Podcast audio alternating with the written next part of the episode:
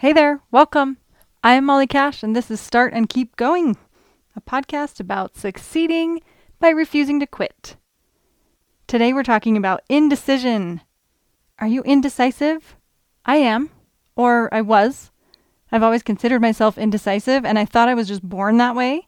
I thought some people were just born decisive and others not, and there's nothing you can do about it. But I've learned that making decisions is a skill. And being decisive is a skill. It's something you can practice and improve on, which is awesome, right? So, I want to tell you a story of one of my most triumphant moments of decisiveness, and then we'll go back and, and uh, talk about how that came to be. So, once upon a time, there was a girl, and she was me, and she was always indecisive. Sometimes it was because she didn't have too strong of an opinion one way or another, and she just was in the habit of letting others decide. Other times it was because she was really concerned with getting the perfect right decision and afraid of making a wrong one. But she had a very long history of indecisiveness. Okay, I'm sick of the third person thing. I'm going to switch. So, 13 ish years ago, I moved to my current neighborhood and at the time, I had one little baby boy, and I would take him for walks in the stroller. And I remember walking by this house that was just around the corner from mine and falling in love with it. I, I remember the first time I saw that house thinking, oh my goodness, who lives there? I love it. Then later, I actually met the people who lived there and became friends. And I saw inside their house, and I just, I just really loved it and just felt, just felt good there. I don't know, I felt kind of at home. So several years go by, and these friends decide to move. And they put up a for sale sign, and I ran over there to look at their house. I walked through it with my husband, and we still loved it. But um, things, I, I don't remember the situation, but it wasn't a good time for us to like try to get a loan. I think there was like an like a job change or something too recent.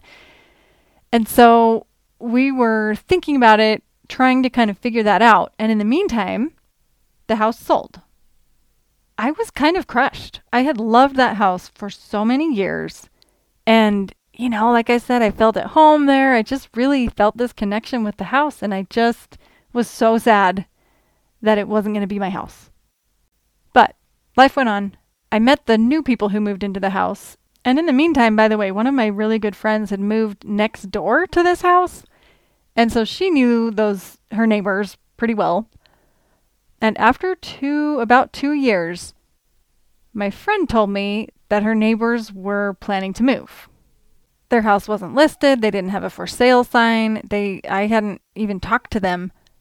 But as soon as I heard that, I grabbed my husband and said, "We might have a chance to buy that house." So we talked about it, and I am not exaggerating when I tell you that we decided in less than 20 minutes to buy that house. Buying a house is kind of a big deal, right? It's a pretty big decision, and it's just not one that I ever thought I would make quickly. And I don't think, you know, I'm not saying everyone should pick a house in 20 minutes. I mean, really, I'd had my eye on that house for years. So it's not like we just walked up to some house we'd never seen before and signed papers in 20 minutes. But there were things to consider, you know. It had fewer bedrooms than what we had before. There was the mortgage payment to consider and just, you know, stuff to think about. Will we be able to sell our house? What kind of work do we need to do? Etc. But we were able to make that choice in under 20 minutes in one night. And so the next day, when the owner, who had been tipped off by my friend, asked if we were interested, I was able to say, yeah, we want the house. And we did walk through just to make sure, and it was even better than we remembered. They had done some remodeling, which was awesome. So we moved forward. They didn't even have to list their house. It, it just it went pretty smoothly, and luckily we were able to get our house ready to sell quickly with a lot of help from family and friends, and it sold quickly as well. I'm so grateful for that. It just it really felt like it kind of fell into our laps. But I just know that the former version of me would definitely not have been able to make the choice that fast. I would have hemmed and hawed, probably for too long, and then lost the opportunity to buy the house again. So, what had changed? What was different about me? I had just learned about the skill of making decisions for a person who it doesn't come naturally to. So, there are two main elements to this that I want to talk about. The first one is understanding that there's not a right decision. This is a tough one, right? It just, it's easy to believe that there's a right choice and a wrong choice, and that the right one will make you happy and the wrong one will make you miserable. I mean, let's face it, that's kind of how we're taught in a lot of ways. But believing there's a right and wrong choice in every instance can be really paralyzing. So, understanding that there's not a right choice, understanding that any choice you make is going to come with some good and some bad, is a huge step in being able to make decisions confidently and even quickly. In the house example, I could have chosen not to buy the house. And that would have been okay. I would have had more bedrooms than I do now. I would still have a covered patio that I totally miss and a basement that we had just finished. But I also would still live on that busy street and not have the kind of front yard that I want, and probably still be pining for my current house. So, some good, some bad. Now, with the choice that I did make moving here, there's also been some good, some bad. It's so awesome living on a quieter street, and it's also flat where we were on a hill before. I love that. But also, it's been kind of tough to have fewer bedrooms, and also the bedrooms are farther, like my kids' rooms are farther from my room, and so at night it's harder to hear them or check on them. So, again, some good, some bad. I really don't believe that there is a perfect house in this entire world. If somebody believes that they live in the perfect house, it's because they choose to think that. And good for them, right? So, part of believing that there's no right or wrong choice is knowing that what's important to you is what matters, and that what's important to other people is going to be different. So, it's okay to go with something that other people would maybe not consider a good choice if it fits what matters to you. Another part of believing there's no wrong or right choice is a willingness to deal with the bad parts. And, you know, sometimes we don't even know what they're going to be until they show up later. But if you're willing to make it work, to do whatever it takes, to make this decision that you made into the right decision, then there's really nothing to worry about. And the last part of believing there's no right or wrong choice is to remember that you can always change later. I shouldn't say always because that's not the case in every decision, but in most decisions, you can either change later or you can do something different next time. You can always learn from your choices, and that is what helps you develop as a person. Even terrible choices, sometimes those help us develop the most. All right, so the second main element to the skill of decision making is trust. You need to trust, first of all, that things will be okay. Maybe you believe in a higher power and you can trust in that. But even if not, just consider for a second the state and the behavior of a person who believes that things are going to work out versus a person who believes they're not going to work out. When you trust that things are going to work out, you calm down a little bit. You can think clearly. You're more level headed. And you're more likely to use logic rather than fear in your decision making process. But if you're in that place of worry or fear or believing this is not going to work out, everything hinges on this, and if I get this wrong, it's going to be a disaster, that just breeds stress and anxiety, and it really hinders your ability to make a solid choice. So you need to trust that things are going to be okay. And then you also need to trust yourself. Kind of going back to before, um, being willing to do what it takes to make this work you got to trust yourself to do what it takes. Trust yourself to do that work.